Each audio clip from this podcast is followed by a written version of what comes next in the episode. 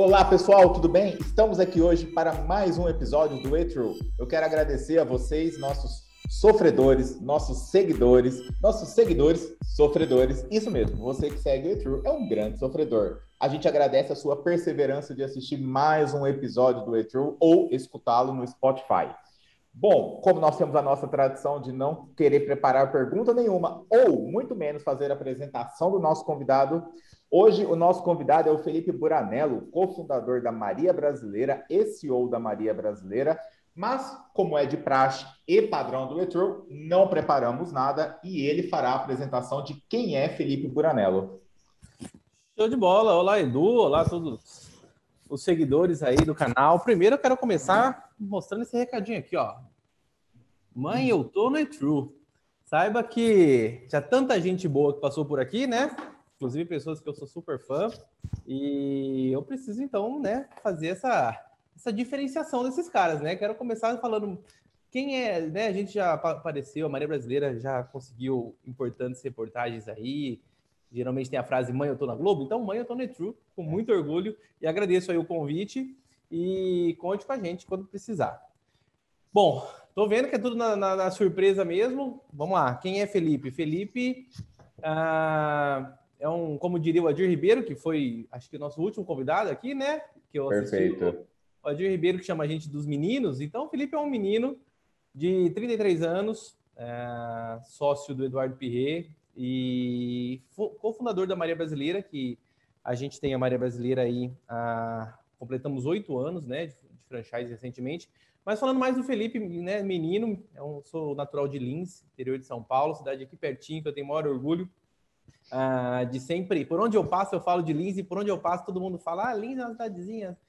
É, não é muito expressivo. Eu mostro que Lins aí tem toda a sua expressividade.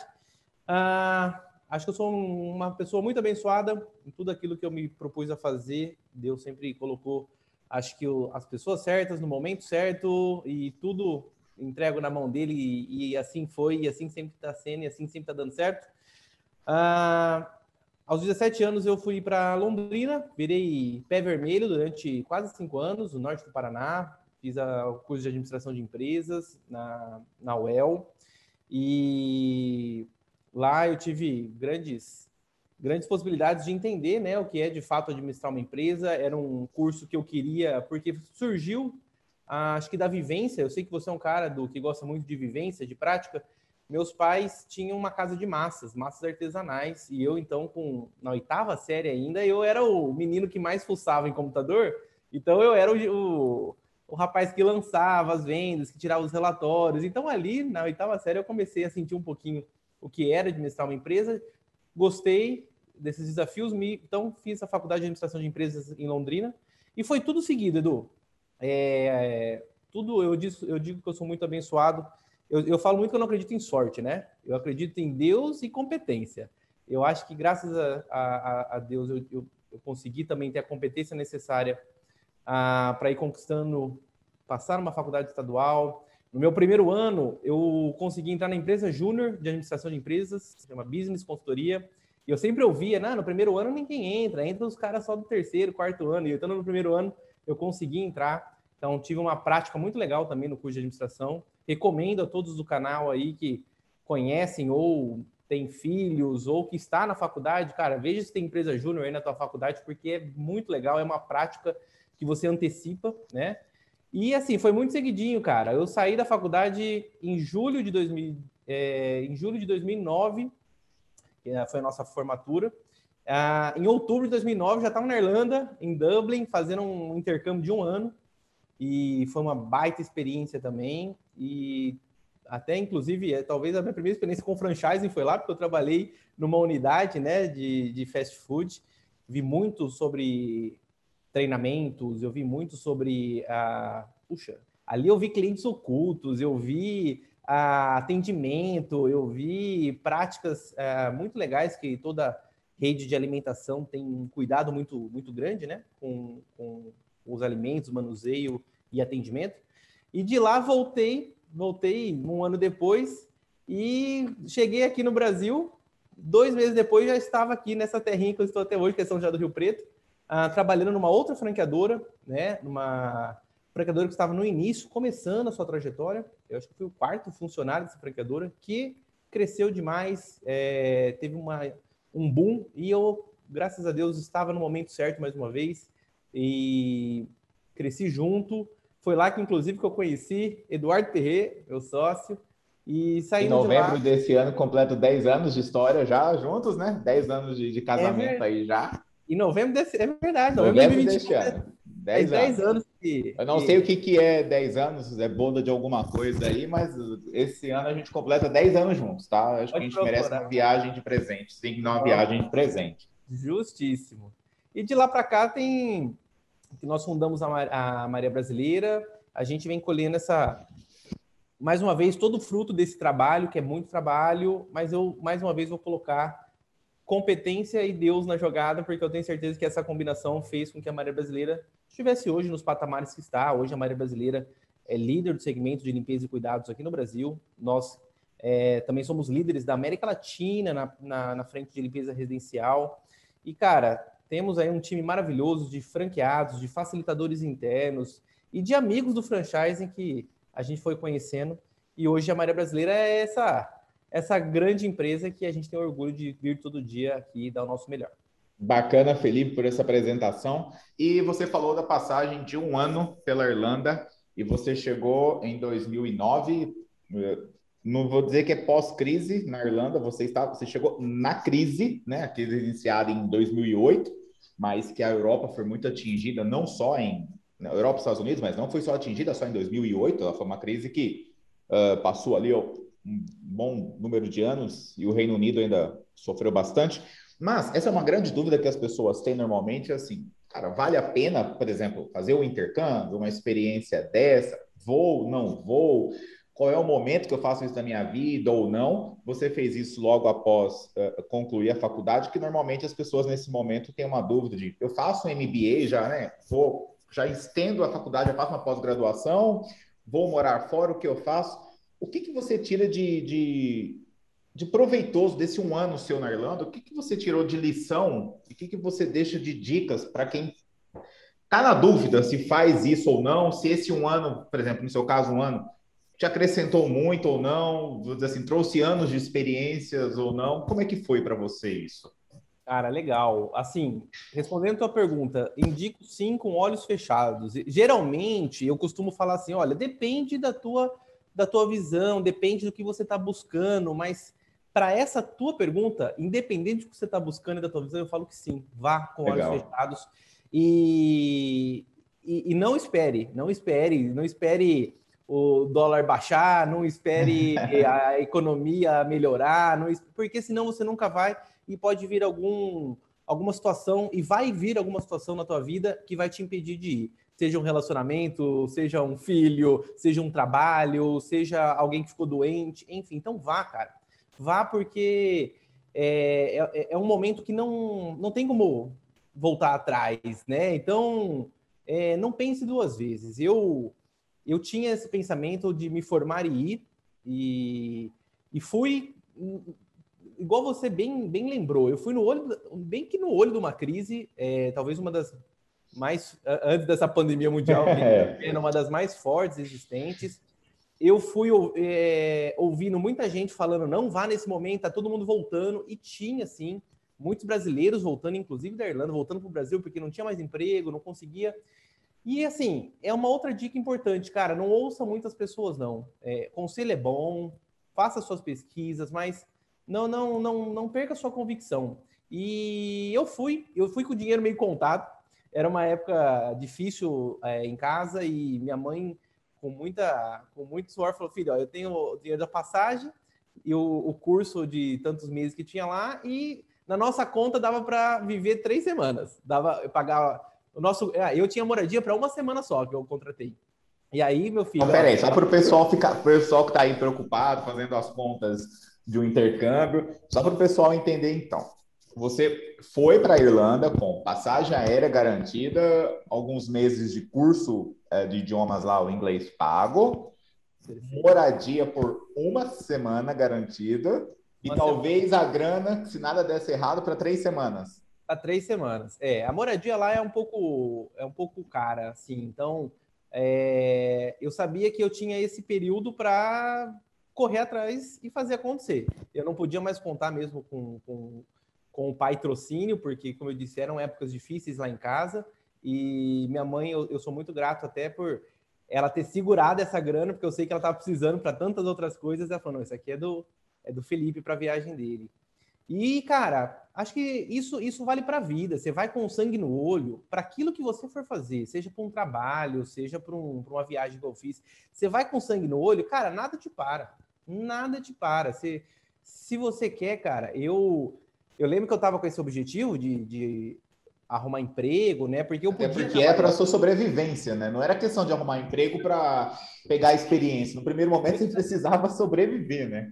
Pois é, eu, eu ainda estava numa situação que eu, se eu não conseguisse, eu tinha passagem de volta que eu voltava, antecipava, eu voltava, mas eu voltava com um mês? É, um mês de, de, de experiência, sendo que eu queria ficar no, pelo menos um ano, né? E eu falo assim, cara, no, eu lembro certinho, no meu segundo dia, eu já estava é, fazendo algumas entrevistas. No segundo dia que eu estava lá, primeiro dia, a minha mãe irlandesa, uh, que eu tenho o maior carinho por ela, Elizabeth Clark, eu lembro certinho o nome dela, foi uma mãe mesmo para mim. É, me acomodou, me explicou como é que funcionava algumas coisas. No segundo dia eu já estava ali mandando um currículo e já teve no segundo dia que me chamou. E cara, eu não tenho vergonha nenhuma em dizer que eu fiz de tudo um pouco, de tudo um pouco. O que seria esse de nada tudo um pouco? Nada ilegal, tá? Não mexi com não, drogas, não, tá. não vendi corpos, nada ilegal, mas de tudo um pouco. É, meu primeiro trabalho, eu trabalhei, sabe, tipo Cruz Vermelha, que você fica na frente dos estabelecimentos pegando doação. Sim, pedindo ajuda lá, pegando fundos. Trabalhei dois dias nisso aí e um, achei meio estranho. Era um pessoal, tava meio, meio meio suspeito ali. Você não sabia para onde que iam os recursos, eu né? tinha, juro pra, até falei para minha mãe irlandesa, ó, pesquisa bem isso aí que eu não consegui confiança, mas fiz lá dois dias, beleza. Cara, depois disso eu vendi maquiagem batendo de porta em porta, ainda no trabalho que não me satisfazia, porque eu não queria trabalhar é, é, na rua, né? Na rua que eu falo assim, é, é ao Léo, porque a Irlanda chove quase todo dia, tá? Pensa um clima depressivo, é Irlanda. Por isso que o pessoal lá gosta de ir num pub tomar uma cervejinha. No inverno, lá, quatro horas da tarde, tá escuro, escuro mesmo. Então, é um clima meio. e muito frio, mas não, esse não era o problema. Eu queria, de fato, um lugar que eu tivesse a possibilidade também de, de praticar meu inglês, de falar com bastante gente. Então, eu vendi maquiagem, eu, eu vendi cachorro quente. Cara, eu, o lugar, eu acabei trabalhando, né, como eu disse, num fast food, né, durante, aí era dentro de um shopping, foi bem legal, ah, quase, eu trabalhei uns 10 meses nesse local, é, mas o local que eu trabalhei, que eu ganhei mais dinheiro, era, a gente chama de pet cab, ou rickshaw, depende do local do Brasil, do, do mundo que você tá, que são aquelas bicicletinhas que são taxistas, entendeu? É um táxi de bicicleta, em que você tem que pedalar ali, ó, vai umas duas, três, dependendo do, do, da situação, já foi umas oito pessoas atrás, e que a gente trabalhava de madrugada. Então, como eu disse, o problema não era o frio, mas era você de fato ter um local, um, um trabalho em que você falava com muita gente, e eu falava com muito com, com irlandês e com gente, com turistas, porque era muito turístico isso. Uh, e trabalhava de madrugada mesmo, porque era muito famoso nas né, horas que o pessoal ia para os barzinhos, né? Que era umas sete da noite, oito da noite, Aí, a, aí a gente tinha o segundo tempo, né? Que era que o pessoal tava saindo da balada. O pessoal e aí balada... era um inglês diferente para você praticar, né? Porque Rapaz, o pessoal já não estava falando corretamente, já tinha ali tomado um pouco a mais, você tinha que fazer um esforço imenso para conseguir entender esse, o inglês praticado na Irlanda, né, nesse momento. Edu, o inglês praticado pelo irlandês já é diferente. Já é diferente, tá? É um sotaque mistura um gaélico com o fechadão lá do, do britânico. É, e quando, tá na, quando tem álcool envolvido ainda, aí você tem que. Então, é uma prova. Para quem quer praticar inglês, é, sabe aquela história? Se você quer aprender a dirigir, aprende a dirigir tipo no Fusca. Se você dirigir o Fusca, você dirige tudo. É mais ou menos o que acontece com o inglês lá da Irlanda. Mas, cara, aconteceu de tudo. Tem N histórias de situação que acontecia, de gente que é, saía sem pagar, isso, de gente que tava realmente transtornado, gente brigando com o namorado, querendo achar namorado perdido na noite. E você pedalando para a pessoa para ajudar nesse momento, você era o guia. Né? Você era um, como que a gente pode dizer, você poderia um Uber raiz. É eu, olha, raiz ali. Eu devia é só ter inventado o aplicativo. Do resto eu já Não faltou isso, né? Nossa, Entendi. Foi muito legal, assim, é, povo muito, muito bacana, muito acolhedor de uma forma geral, muito respeitosa. É, trabalhei de garçom também, uh, e eu falei de ser muito respeitoso, Edu.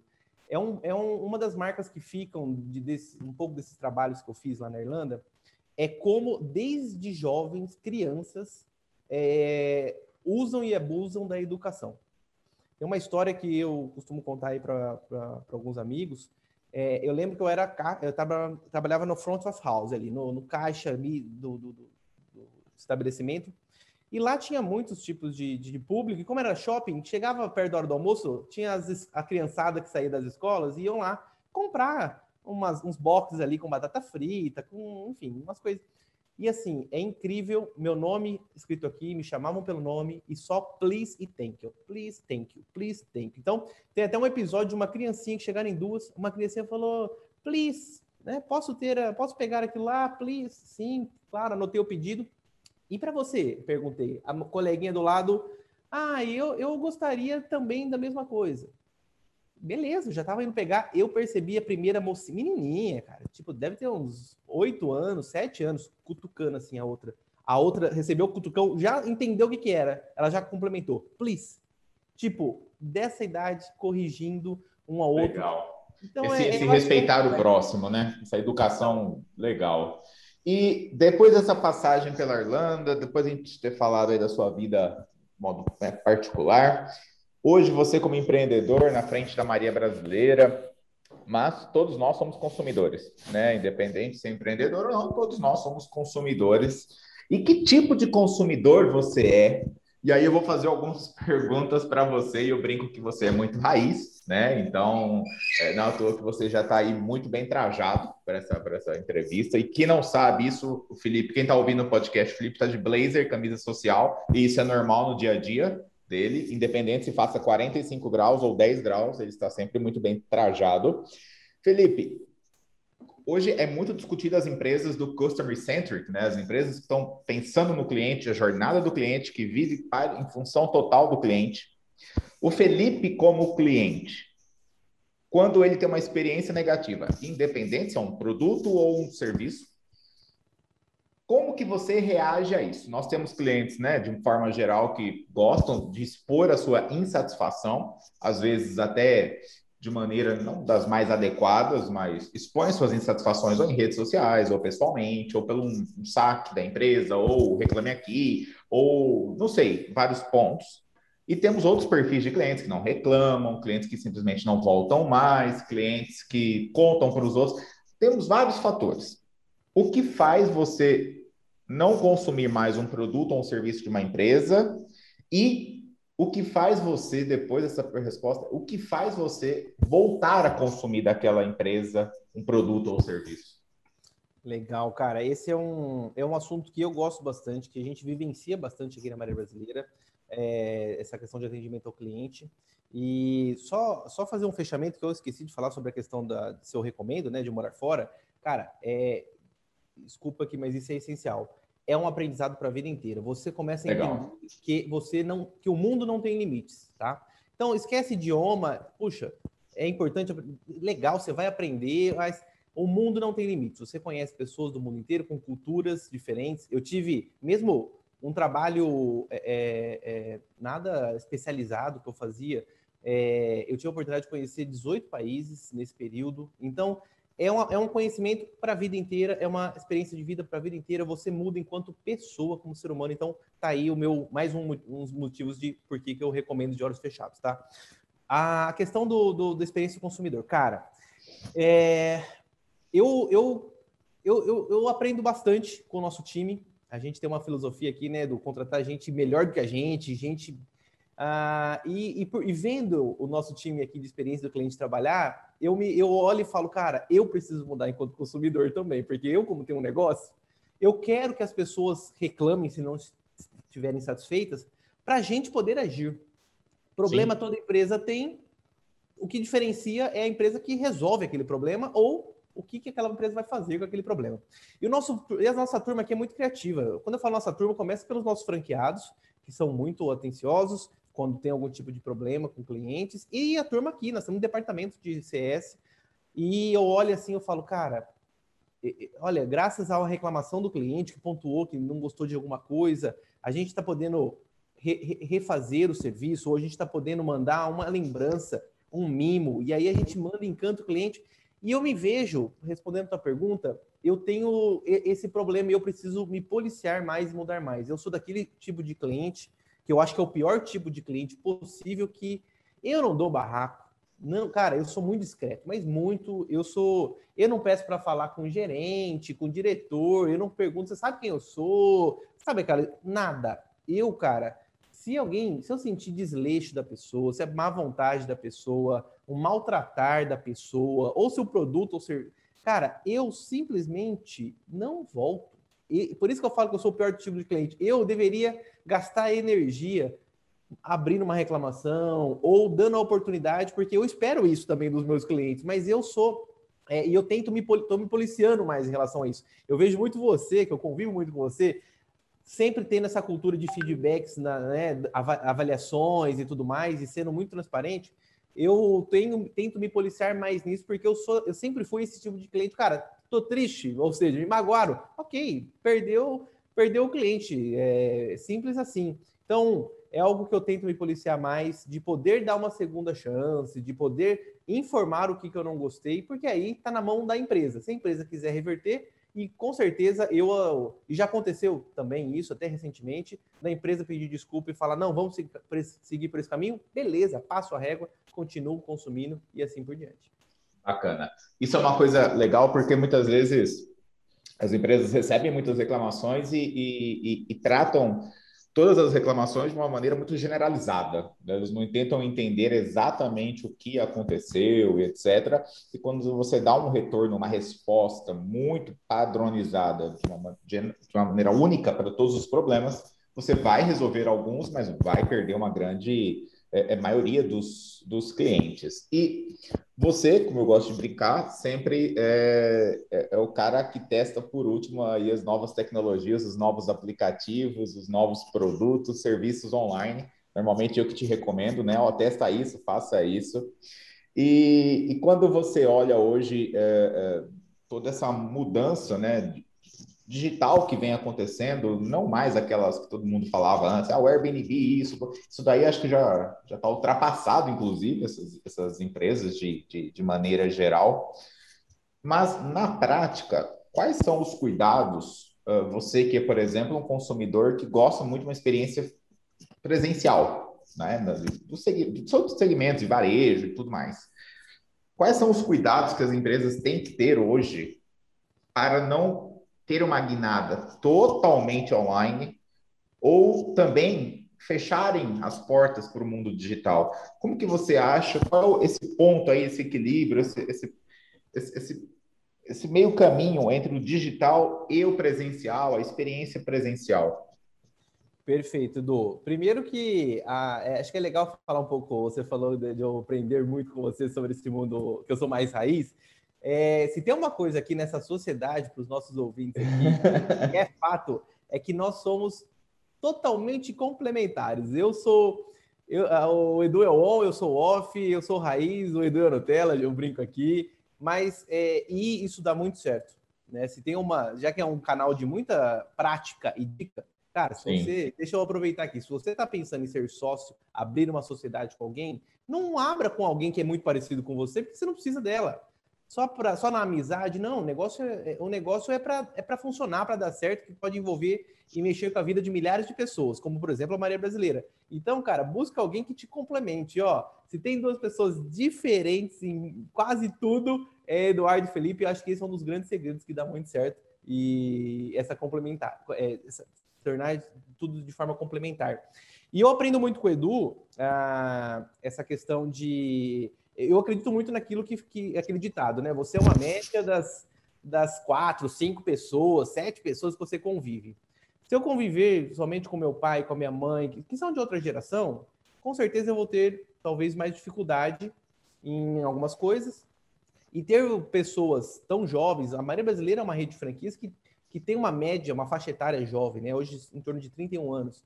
é, a gente também se vê se inovando. Então, hoje, é, eu vejo eu vejo o Edu, qualquer coisa que a gente está falando aqui, já abre o celular, já pá, pá, pá, eu também falo, pô, eu também preciso fazer isso, eu tenho que fazer isso, e isso eu tenho é, cada vez mais experimentado. Mas é, isso, esse ponto que você tocou, Edu, eu acho muito importante. Eu acho que hoje as empresas, elas, elas têm que ter um cuidado em não assumir uma, uma verdade absoluta, até na experiência do cliente. Eu não posso a partir de agora, eu só vendo para pessoas que já compraram pelo aplicativo e vai tirar. Cara, não, eu, eu não. O, o varejo não morreu, a loja física não morreu. A gente vê alguns movimentos acontecendo aí, a gente vê uma Magazine Luiza, claro, com uma, uma atenção muito especial no digital, nessa experiência, mas nunca esquecendo da força que a loja física tem. Então, uh, eu, eu gosto muito sempre do uh, daquele equilíbrio. Eu sou um cara equilibrado, eu, eu para os seguidores de signo, eu sou de Libra, eu sou aquela balança, sabe? Eu sei que o True aqui adora toda essa simbologia e tudo mais. É, eu acho que o, o, o, você, enquanto dono de uma marca que vai atender pessoas, tem que, entender, tem que entender que você vai uh, lidar com pessoas altamente tecnológicas que gostam da praticidade do, do celular, do aplicativo, e tem pessoas que mal mexem no smartphone, né? É, então, assim, é muito difícil hoje você uh, eu, eu, ir, né, querer que o seu comércio, sei lá, não aceite cartão mais, é só é só Pix ou cara, não, hoje nós temos uma grande população uma grande parcela que não tem Pix ainda, que está se acostumando. Então, tudo tem seu tempo, mas uh, eu vejo isso muito na Maria Brasileira, né? A, a gente, agora na época de pandemia, isso diminuiu, mas nós tínhamos aquele, aquela, aquele público que gosta de vir aqui, né, para comprar o serviço, mas olhando na, na, atendente, fazendo as perguntas presencialmente, e tem aquele que compra de madrugada pelo aplicativo. Então, por que, que eu vou abrir mão de um ou de outro? Eu gosto muito desse equilíbrio, uh, mas claro que, o tec, que a tecnologia está cada vez mais forte e precisa ter um departamento mesmo de. Quando eu falo departamento, pessoas ou o próprio dono estar ligado na inovação que está vindo por aí para não ficar para trás. Legal, bacana. E quando a gente fala uh, do crescimento aí da, das empresas, a, a, até mesmo, como você falou, a faixa etária média da, da Maria Brasileira, de 31 anos, né, dentro da, da sua sede. Uh, Mudou-se demais nos últimos anos uh, as contratações das pessoas, os processos de, de, gestão das pessoas, a, a, a, relação de empresa e colaboradores hoje é completamente diferente do que era há 5, a 10, a 15 anos atrás. Uh, e isso vem exigindo muito esforço das empresas, dos gestores, esse entendimento e o desafio da mescla de gerações, porque uma empresa não é composta só de millennials ou só de geração Z ou só de baby boomers, não, uma empresa é um organismo composto por vários perfis e gerações diferentes, o que é bom, porque existe o complemento, e o que em alguns momentos tem conflitos, né, de entendimentos. Quando você está entrevistando alguém para um, para uma posição, para fazer parte da equipe, e essa é uma dica que a gente quer levar para as pessoas, quem está sendo, por exemplo, uh, buscando uma posição, o que chama a sua atenção num processo, quando você está conversando com a pessoa, o que te chama a atenção, o que desperta ali uh, uh, o interesse de falar, poxa, pode vir fazer parte do nosso time, ou quero conversar mais com essa pessoa. Numa entrevista, o que te chama a atenção em um candidato? Do legal, sabe? Porque eu não faz muito tempo que eu me formei, e eu ouvia muito isso, cara, que a faculdade que você faz é o que vai mudar a tua vida, se vai, se você vai ter emprego garantido porque fez aquela faculdade ou não. Então, assim, eu cresci ouvindo isso, cara, eu preciso entrar numa faculdade para ter um emprego garantido. Acabou. Hoje mesmo eu entrevistei uma pessoa, eu juntamente com a, a líder do departamento e o nosso responsável por gente e gestão aqui, né? Cara, eu eu passei o olho à faculdade que essa pessoa fez. Passei o olho. Se nem tivesse escrito faculdade, hum, para mim, não ia importar. Para mim, o que importa é numa pessoa, num profissional, o que eu busco é personalidade. Eu não quero alguém que chegue aqui às 8 horas, abre o computador, faz aquilo que é mandado, pedido, solicitado, fecha o computador e vai embora às 18 horas. Eu quero personalidade do tipo de se perguntar se aquilo que ele está fazendo é o melhor processo. Será que ele poderia ir por um caminho diferente? Personalidade a ponto dele, dessa pessoa, é, é, sugerir a mudança, iniciativa de falar com o gestor ou com o líder ou com o fundador que seja para sugerir mudança. Personalidade é, a ponto de se achar o dono da empresa, do tipo, cara, eu não vou nem passar isso aqui para o meu gestor, para o Felipe, para o Eduardo, porque isso aqui não faz sentido, ou isso aqui está muito absurdo. Eu gosto de personalidade, eu gosto de, de a, é, a, claro que são inúmeros fatores importantes, mas aquela pessoa que eu olho, eu falo, cara, essa pessoa, ela, é, eu vou aprender com ela, eu vou poder usá-la daqui a pouco em outros lugares seja na Maria Brasileira ou seja em outras empresas, sei lá o que o futuro reserva, porque, ah, cara, acabou aquela história, ah, o curso. Não, eu quero gente melhor do que eu. Senão, eu vou ter que ficar falando toda hora o que, que tem que fazer, e não é isso que eu quero. Eu quero pessoas com personalidade para poder ditar o caminho. Deixa eu poder falar, talvez eu possa ser apenas um aquele cara que vai falar, fazer a pergunta, mas será deixa, eu posso ajudar numa reflexão, mas não é para isso que a gente contrata. A gente contrata, a gente forma um time para esse time com personalidade aplicar a, a, as mudanças necessárias para que a empresa continue sendo a número um, inovadora e crescendo acima de tudo. Legal, porque é exatamente isso que você falou. Antigamente era era meio que coletivo isso do tipo, se você tiver uma boa faculdade, um bom carimbo ali, né, garantido que ó, formou em tal lugar, Cara, você vai conseguir. É, as pessoas brincavam. Se você formar nessas universidades, você escolhe onde você quer trabalhar. É mais ou menos assim. Você não tem que se preocupar com o emprego. E hoje a gente tem excepcionais talentos no mercado que nem faculdade fizeram isso. Não quer dizer que a pessoa não tem aquela capacidade, não tem aquela habilidade, porque muitas vezes ela trouxe a experiência prática, ela tem vivência, e isso equilibra muito também não que uma coisa invalide a outra, você só ter a formação acadêmica não quer dizer que você não é um bom profissional ou vice-versa. Mas uh, a, a, o complemento entre teoria e prática é muito importante, né? Essa, essa base.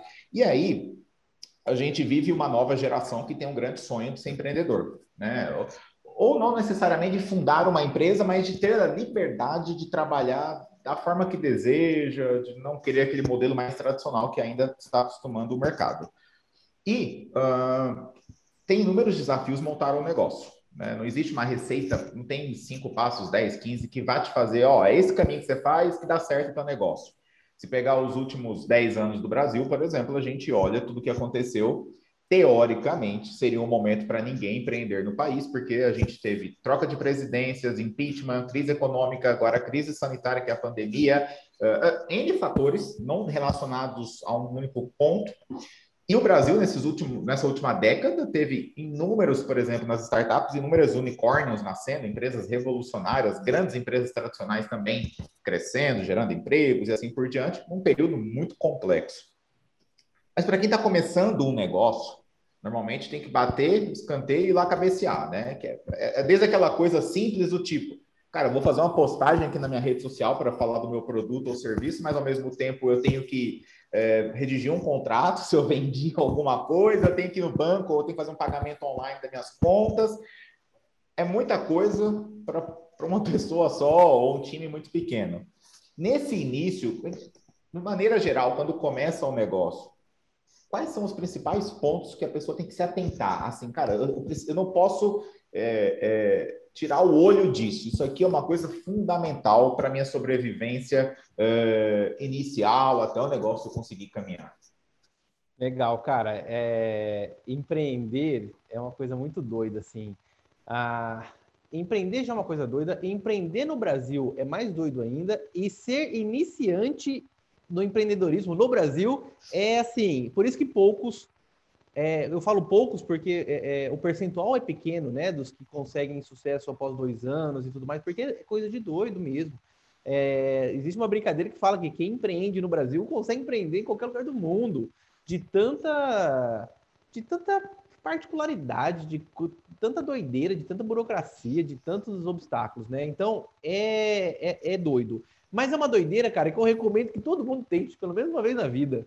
Seja você mesmo, enquanto você não precisa largar teu emprego. Não, cara, você consegue empreender uma coisinha menor, pode ser um, um e-commerce que você, sei lá, mas eu particularmente gosto, a gente está falando de contratação, de contratar gente que já, tem, já foi empreendedor.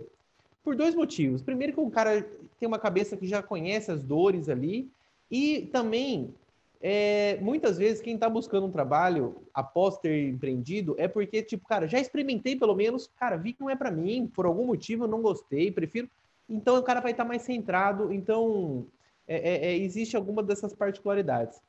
Cara, a, uma das coisas para né, fazer acontecer, para dar aumentar a chance de dar certo, enfim, primeiro é isso que você falou, entender que Cara, não é você começou a empreender, você é o diretor e vai é, fazer, colocar uma xícara de café do lado, abrir o computador. Não, cara, não é lindo, não é romântico. É... A gente viu um estudo que o cara que quando começa está empreendendo, ele trabalha como se fosse para seis ou sete funcionários. O próprio fundador aí, ele trabalha para seis, sete pessoas. Por quê? Porque é verdade, porque não tem hora. Eu lembro no nosso primeiro merchan que nós fizemos, no, no, no, SBT, a Maria Brasileira, com poucos meses fazendo merchan, eu lembro, eu estava de madrugada respondendo e-mail pelo celular mesmo, que é o que dava ali rapidinho, porque de gente, porque a gente precisava, era nosso tiro, entendeu? Era para fazer dar certo. E a gente, ah, no começo, eu lembro que a gente descontar, ia no banco vizinho para descontar cheque para pagar funcionário, sendo que a gente não estava recebendo nada. Cara, não tem nada de muito romântico começar a empreender. Então, a primeira coisa que você tem que ter em mente é isso. É para você já preparar o corpo, a mente, o bolso, a tua, o teu padrão de vida, porque o começo não é mil maravilhas. O, começo, os processos são imperfeitos. O começo é, cara, o café é você quem faz. O começo, o banheiro é você quem limpa. O começo não tem é, é, de, muito delegar. Você vende, você redige contrato, você cobra, é assim que funciona. Então, primeiro é legal ter um pouco dessa expectativa, porque dificilmente você vai iniciar uma empresa numa sede espelhada com uhum. um tobogã. Não, cara, o começo ele não é romântico. Isso é fato. É, mas se, se na continuidade disso eu posso dar outras dicas, é para o negócio rodar, para o negócio acontecer, tem que ter venda, cara. Porque é a venda que faz o dinheiro entrar, que faz esses processos melhorarem, que faz você aumentar a tua equipe, que faz você poder contratar uma ferramenta que antes você gastava tantas horas para fazer, com essa ferramenta vai automático agora. Então, isso, quem se financia são os próprios clientes, com a compra, é, seja comprando teu produto, teu serviço. Então, ah, cara, eu não tenho ainda um laptop para eu ir no cliente para fazer a venda, não tem problema, cara. Vai lá e vende. O dinheiro entrando, daqui a pouco você vai ter dinheiro para comprar um laptop, para comprar o que você quiser. Mas é, é, foca na venda. Às vezes a gente, a, a, gente quer procrastinar muita coisa, às vezes até com um bloqueio, de, com medo de falhar. Então, primeiro. É sempre que... esperando, sempre tem um porquê, né? Não, quando eu tiver tal coisa, eu vou vender. Quando eu tiver, não sei o melhor tablet para estar tá lá no cliente fazer o pedido. Ah, quando eu tiver isso, eu não vou parar de vender.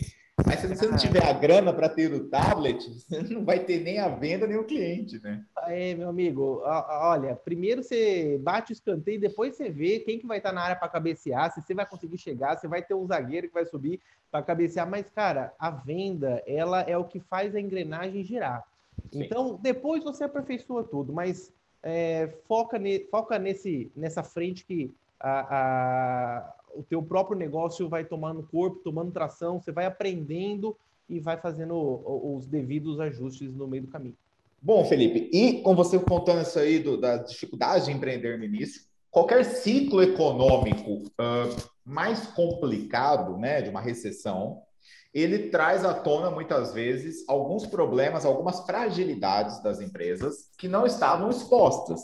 É, pois quando você tem um viés de alta na economia, teoricamente você tem maior entrada de receitas, novos clientes, e isso acaba ocultando algumas brechas internas ali. Então, quando a gente chega nesse momento de economia que está travada ou caminhando muito lentamente, vem aquela frase clássica que todo mundo utiliza, que é o caixa é o rei, olha, olha o seu caixa, corte as despesas, etc.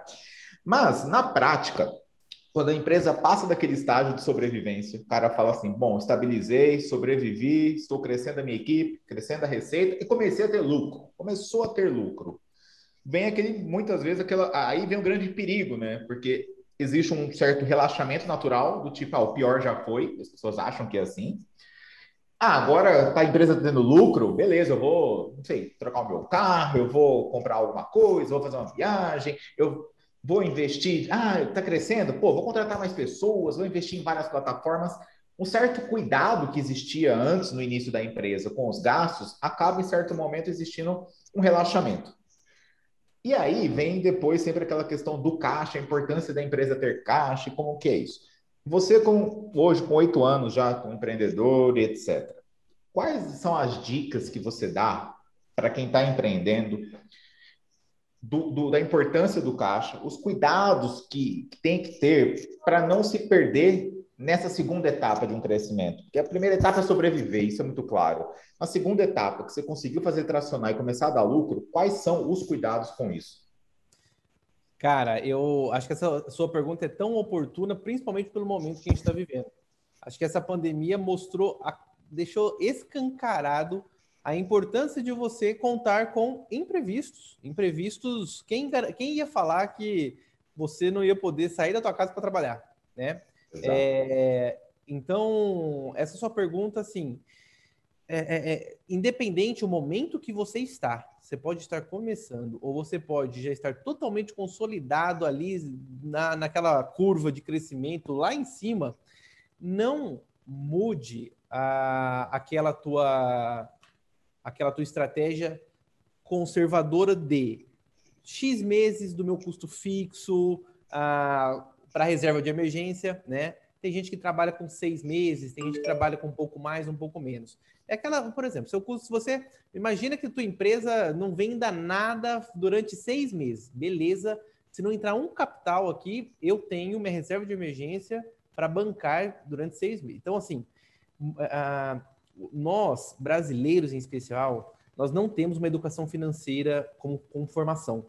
E acho que essa é uma das grandes críticas que eu faço para a educação brasileira. Acho que a gente fica aprendendo tanta coisa que a gente nunca mais usa na vida, é, e coisas importantíssimas como educação financeira, é, oratórias, enfim, tanta coisa que no dia a dia você, é, independente do, do segmento que você for trabalhar, vai ser necessário. Ah, então nós não temos isso. Então o brasileiro, em especial, ele ele vende o almoço para pagar a janta. E a gente viu isso muito claro na, na pandemia.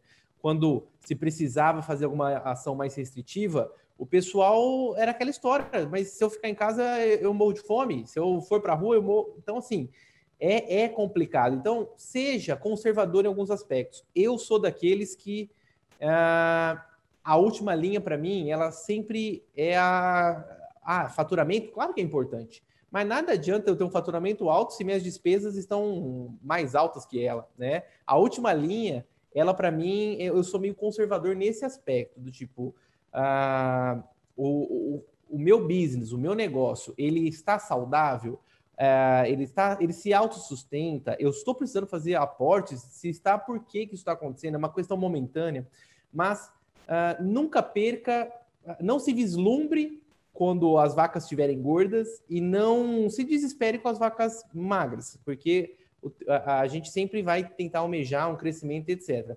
Então, assim, eu, eu, gosto de usar exemplos práticos. Eu acho que o canal do, do eTrue fala muito sobre isso, né? Praticidade, como que é. Eu falei que não é nada romântico o, o início do empreendedorismo. A gente começou do zero. A gente começou do zero, com a mão na frente e outra atrás a, a gente, depois de quatro anos e meio, cinco anos de empresa, que começou a falar sobre divisão de lucros. O Edu está aqui e não me deixa mentir. A gente tinha o quê? O nosso salário ali mês a mês.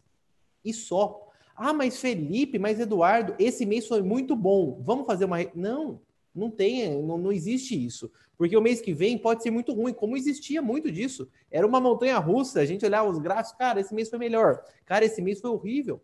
Então, assim, ah, não perca aquilo, aquela austeridade, aquele conservadorismo até o teu negócio estar é, rodando no ponto de equilíbrio para cima. E não esqueça também, ah, você pode se dar alguns luxos, você pode começar a ter uma divisão de lucros né, de uma forma saudável, mas é, é, não, não, não deixe a tua vida da pessoa física a, a atrapalhar a, tua, a vida da pessoa jurídica em nada, em nada.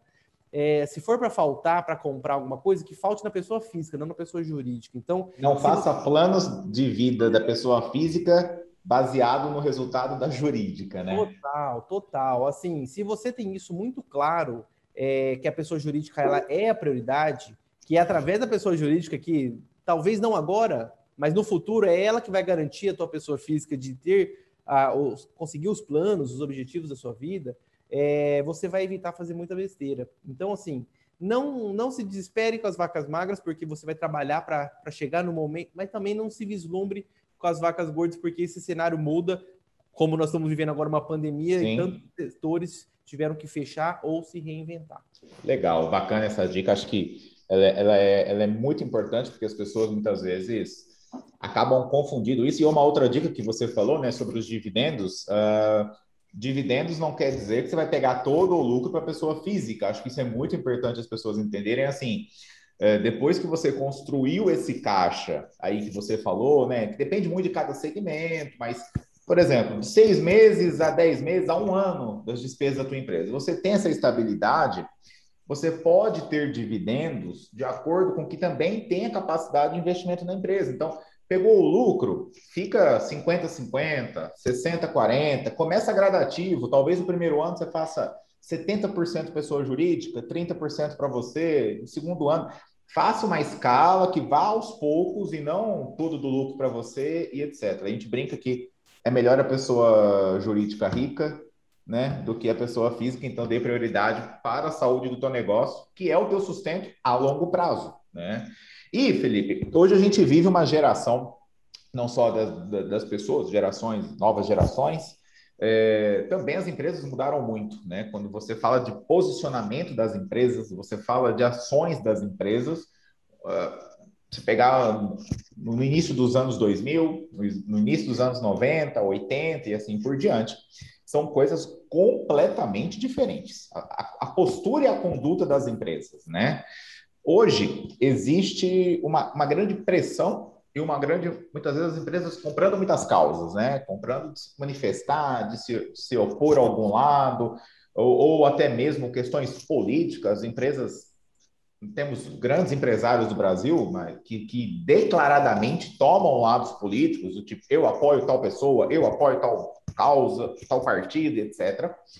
E isso, a gente, muitas vezes, quando olha lá nos, nos, nos comentários, ou na repercussão que, né, que tem nas redes sociais, você olha uma grande guerra nos comentários, né? E guerras assim, gente defendendo arduamente aquele, por exemplo, aquele artista, aquele atleta, aquele empresário, e muita gente também atacando e tendo movimentos e campanhas contrárias àquelas pessoas. Se a gente pegar nos últimos anos no Brasil, nós tivemos inúmeras campanhas de consumidores falando: não irei mais em tal lugar, não comprarei produtos ou serviços daquela marca, não escutarei a tal artista ou, sei lá, tal jogador, não, ou marcas até mesmo, né, deixando de patrocinar artistas e atletas que tomaram posições, etc.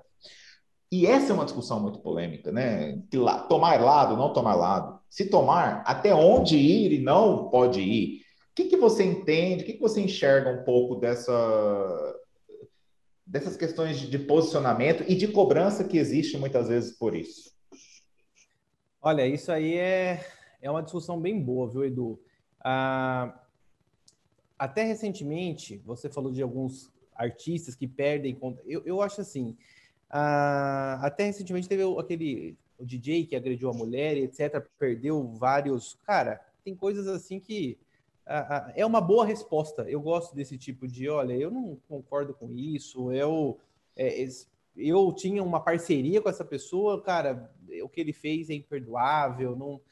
Beleza, eu acho que isso, esse tipo de posicionamento é até é, é, é, até uma das formas de você mostrar que você não compactua e tudo mais. Mas, acima de tudo, é, eu, eu, eu, eu, eu acho que hoje a gente vive muito a época do.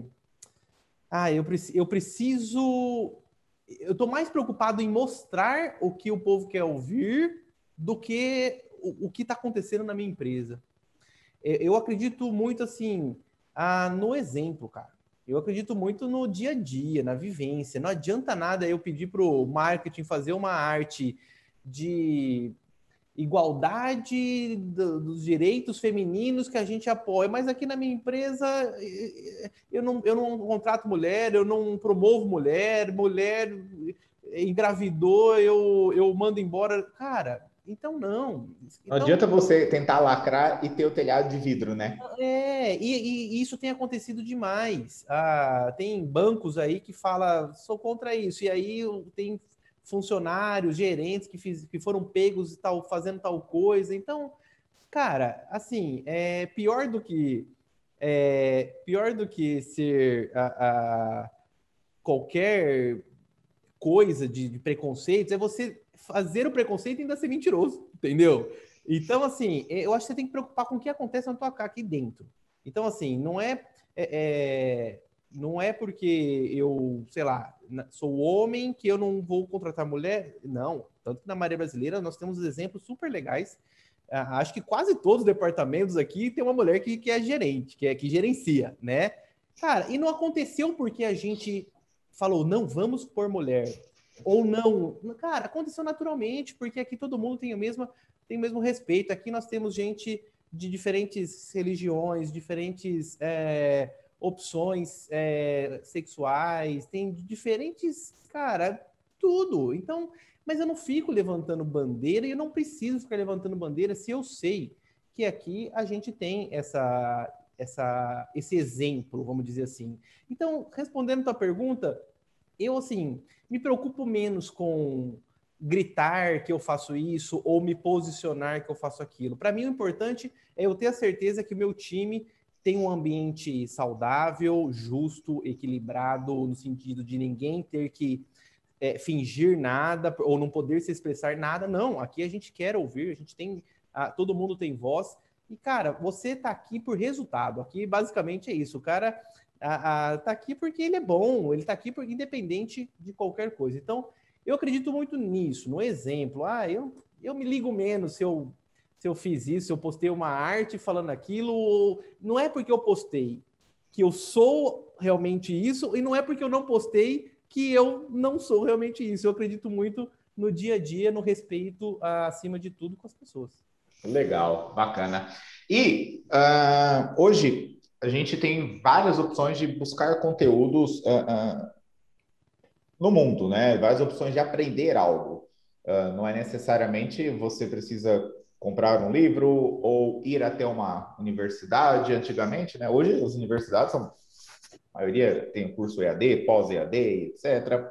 Podcasts, YouTube, revistas, jornais, tudo isso no smartphone, você consegue ter tudo isso.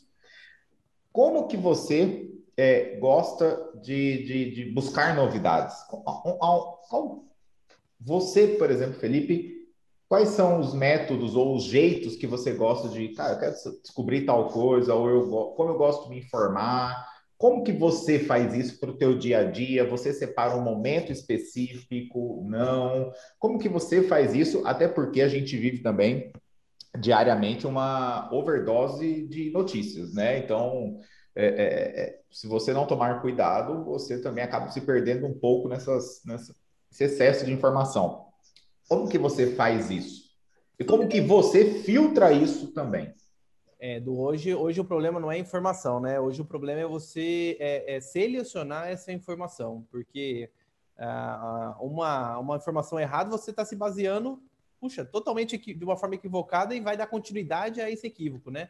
É, Cara, mudou demais. Mais uma vez, falando da minha faculdade, que não faz tanto tempo assim. Até o meu terceiro ou quarto ano de faculdade, eu não tinha computador em casa. Eu, eu, eu ficava na faculdade o dia inteiro, praticamente. Lá tinha biblioteca, aí lá tinha computador, aí lá eu poderia fazer minhas pesquisas na, no Google da vida. Cara, tô falando 2007, 2008. Faz bastante tempo já, para os nossos, é, isso aí é muito tempo. Eu, também acho que eu já, já virei cringe. Faz mais, ó, para te deixar triste, faz mais de uma década isso já, tá? Eu já virei um cringe, é verdade, tá certo. Mas assim, é, hoje, cara, uh, esse, essa, esse excesso de informação, ele pode ser realmente uh, prejudicial. Então, eu acredito muito... Se eu falei que a gente é uma média das 5, 6 pessoas que a gente convive, eu gosto muito de você pensar também de você vai adquirir um pouco daquele conhecimento das pessoas que você segue, daquele, daquele conteúdo que você lê daquele canal, daquele, daquele influenciador e tudo mais, daquele economista. Ah, e aí, cara, cada um sabe a tua melhor forma de aprendizagem. É, eu, eu sei que você é um cara devorador de livros. Eu sei que você, a cada cada mês aí tá trocando uns par de livros aí e lindo, incrível. Eu acho que é uma das melhores fontes mesmo.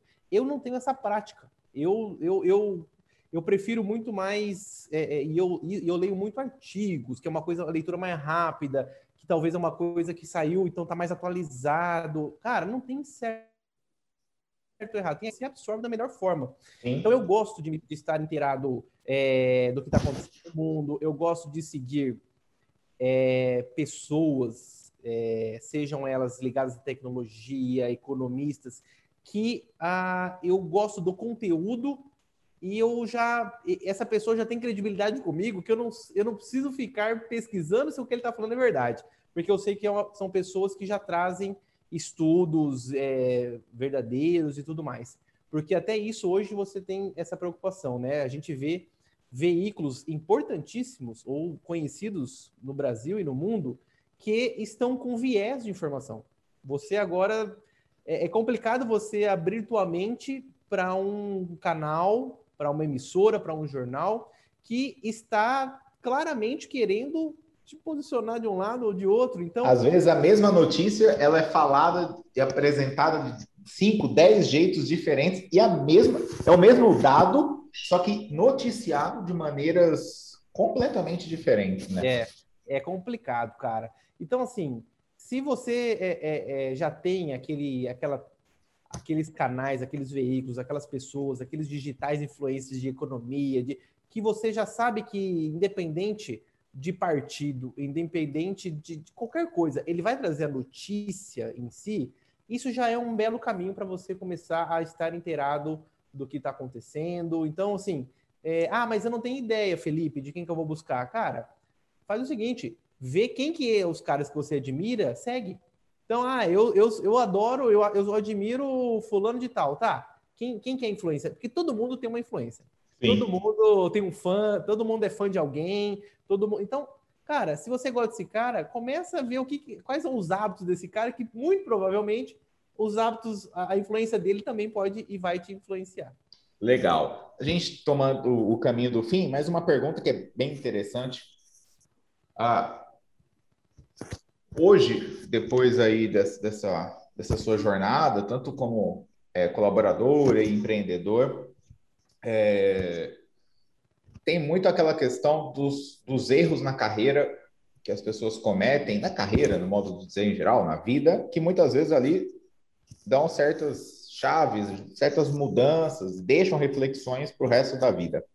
Você, por exemplo, se a gente pegar aí nos últimos oito anos, na sua jornada na Maria Brasileira, teve algum erro que você cometeu que você olha e fala, aquele erro ou aquela, aquela, aquela estratégia que eu tentei não deu certo, e, e daquilo ali eu tirei um aprendizado que me ajudou muito posteriormente, porque assim, muitas vezes as pessoas uh, uh, criam a mística que os gestores, de forma geral, podem errar, ou quando errar não é bem assim, é aquela coisa da pessoa sempre achar um motivo para o erro, né? Não, eu errei, mas é porque assim. Não, você errou, errou, ponto, né?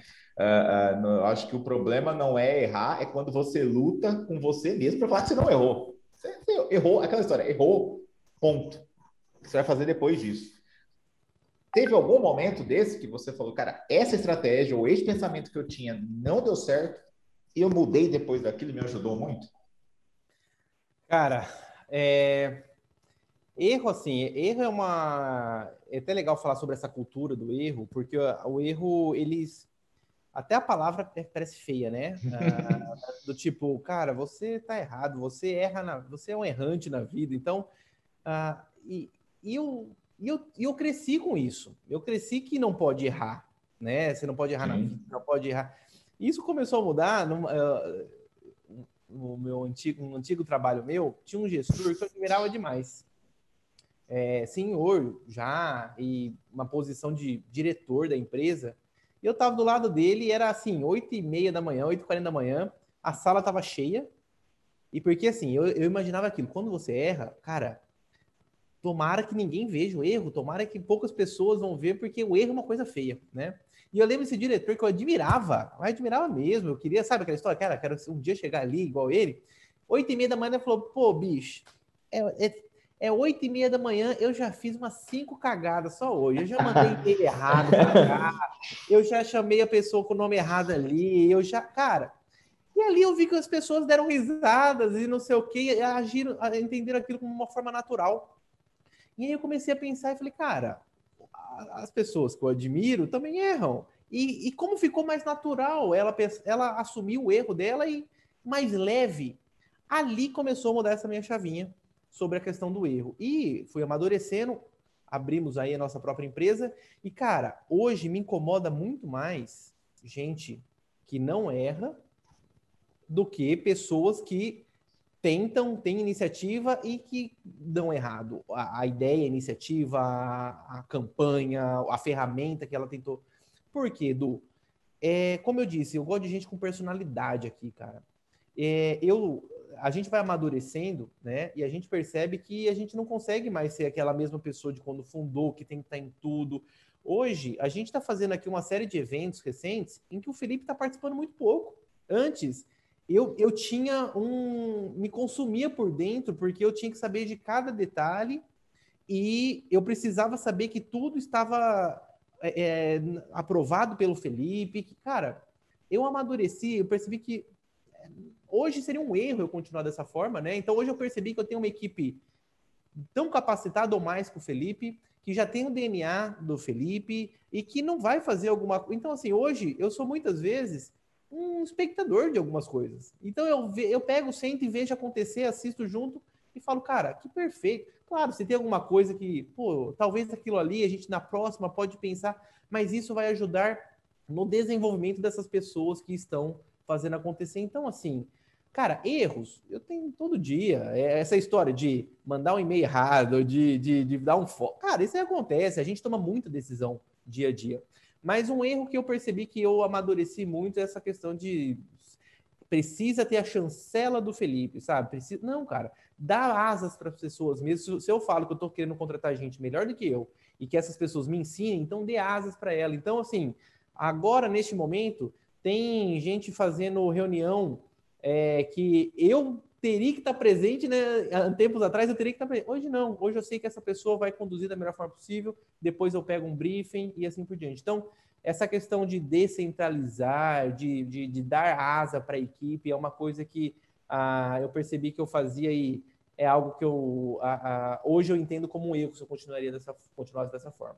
Legal, bacana. E para a gente poder encerrar, é, eu quero antes de mais nada pedir aí, a gente não pede likes, a gente não pede comentários nem inscrições no canal. Uh, até parece que a gente tem muitos inscritos para poder fazer isso, mas é a nossa estratégia. A nossa estratégia é o seguinte: se você gostou desse conteúdo, se ele tem sentido para você, se ele tem validade, curte, se inscreva no nosso canal, manda para os amigos, para os parentes, para todo mundo, ajuda aí esse canal. E para a gente poder é, é, fazer uma última pergunta para encerrar, o que o Felipe não acabou, mas estamos caminhando para talvez novos momentos do mundo agora, nesse, nessa nova fase da pandemia, de vacinação, de números mais positivos. O que, que você tira depois desse um ano e meio, vamos considerar aí um ano e meio de pandemia no Brasil? Que lição você tirou para a sua vida, para você de maneira geral? O que, que você enxerga agora nesse mundo depois de um, de um ano e meio de pandemia? Nossa, cara, é. Primeiro que tem aquelas vontades, né? A gente vê como, é... como a gente era feliz com pouca coisa e não sabia, né? Ah, cara, a gente até pouco tempo atrás, aqui em São José do Rio Preto, tinha toque de recolher à noite. Então, eu, é, é se você quisesse fazer um exercício ao ar livre, você não fazia com a mesma tranquilidade, porque você tinha o medo que não ia dar, sei lá, o horário. Então, assim, a gente, primeiro lição é, é, é, é que a gente tem que aproveitar, cara, a, a, a, o nosso dia a dia, a nossa vida, a nossa saúde, porque quantas pessoas perderam pessoas queridas? Todo mundo acho que conhece alguém que perdeu alguém. Então, assim, é muito triste e ainda está acontecendo, né? Estamos vencendo esse, essa luta, mas ainda tá, tá, tem muita guerra ainda pela frente. Então, assim, é primeiro, eu sou um otimista por natureza, Edu. Então, eu sempre tento enxergar coisas positivas, é, é, é talvez até pela minha função, né, como o, é, é o CEO de uma empresa, a, pode acontecer a maior tragédia, pode ter uma pandemia, eu preciso olhar que pontos positivos que a gente vai tirar disso. Então, existiu momentos de união, existiu momentos de muita sabedoria, existiu momentos de ah, compreensão por parte de franqueados, por parte de franqueadora, por parte de colaboradores. Então, assim, cara, é, primeiro, é, é, aproveitar o que você tem, seja a tua saúde. Muitas vezes você fala, ah, mas eu não tenho nada. Cara, só o fato de você ter saúde, milhares ou milhões de pessoas trocaria neste momento de vida com você, né? Então é aproveitar aquilo que a gente tem, valorizar aquilo que a gente tem, nossa família, nossa, a nossa saúde e tudo mais.